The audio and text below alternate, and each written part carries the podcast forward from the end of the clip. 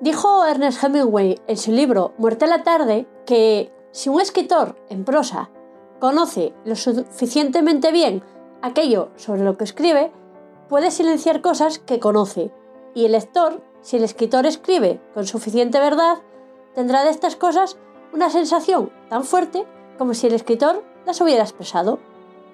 La dignidad de movimientos de un iceberg se debe a que solamente un octavo de su masa aparece sobre el agua. Un escritor comite ciertas cosas porque no las conoce, no hace más que dejar lagunas en lo que describe.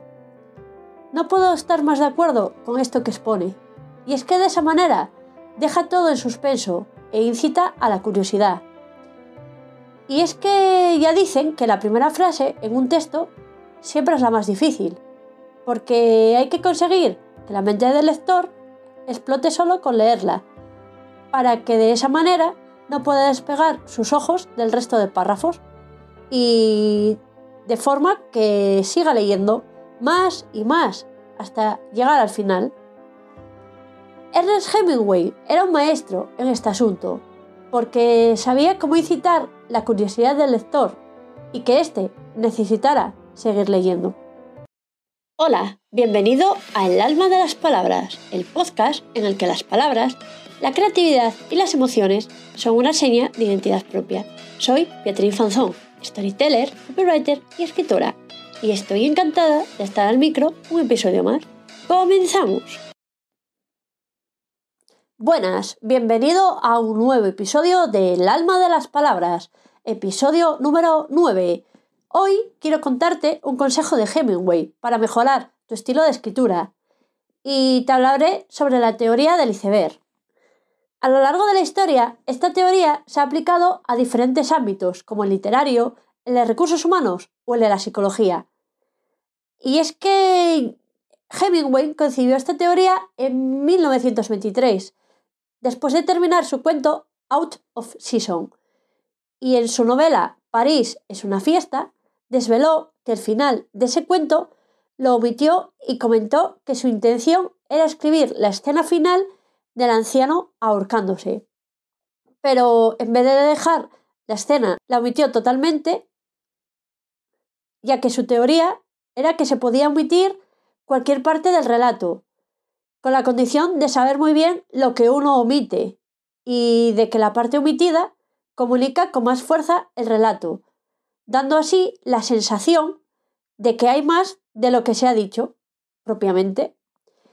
Y es que Hemingway aprendió a sacar el máximo provecho de las palabras, como recortar frases y evitar ruido residual, y así multiplicar la intensidad.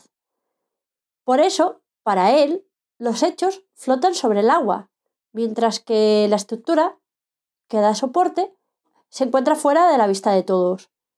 Es decir, como un iceberg, del que por encima de la superficie del agua se ve solo una pequeña parte, mientras que sumergida bajo el agua está el resto. Pero el escritor, en este caso, debe conocer toda la parte sumergida. En su ensayo The Art of the Short Story, Hemingway habla de esta técnica y allí expone que si uno omite cosas o acontecimientos importantes que uno conoce bien, la historia se puede ver fortalecida. Y si se deja u omite algo porque uno lo sabe, la historia no tendrá ningún valor. Y la prueba para cualquier historia es la calidad de cosas que usted omite y no sus editores. Para Hemingway, saber qué parte omitir en tu historia es reforzarla, porque eso hace que el lector sienta, sienta algo en concreto.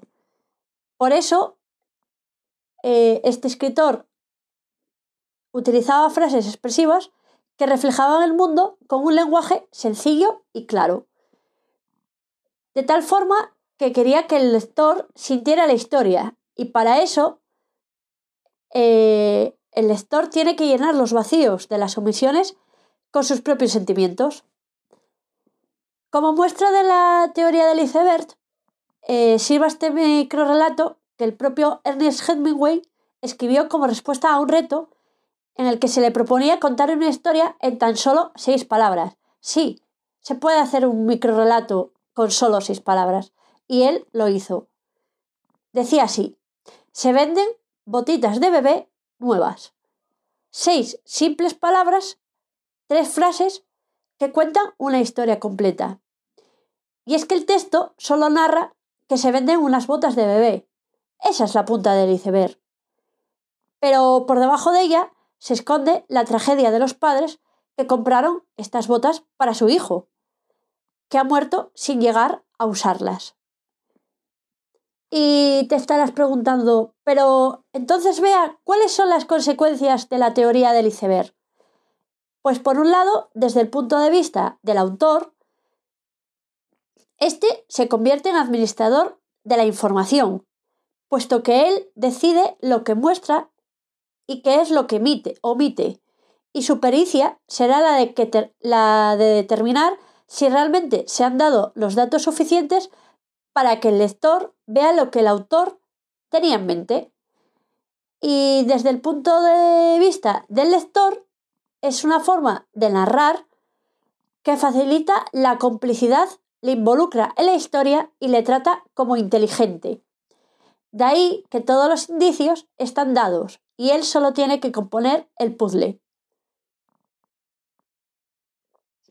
Así que si quieres practicar esta técnica narrativa de tal forma que te ayude a mejorar tu estilo de escritura y así tus lectores no puedan, no puedan parar de leerte, omite información en tus textos para crear ese halo de misterio y curiosidad en tus lectores y en tu audiencia.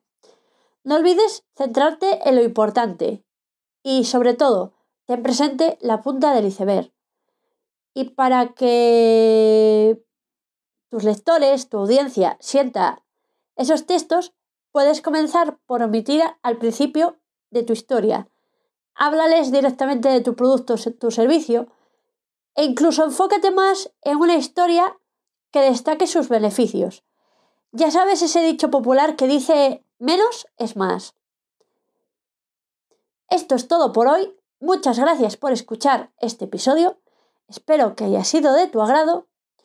Si te ha gustado, no dudes en compartirlo en redes sociales o recomendarlo, puesto que me sería de gran ayuda para llegar a más oyentes. Hasta el próximo. Y hasta aquí el episodio de hoy del podcast El alma de las palabras. Espero que te haya gustado. Gracias por escucharlo y compartirlo.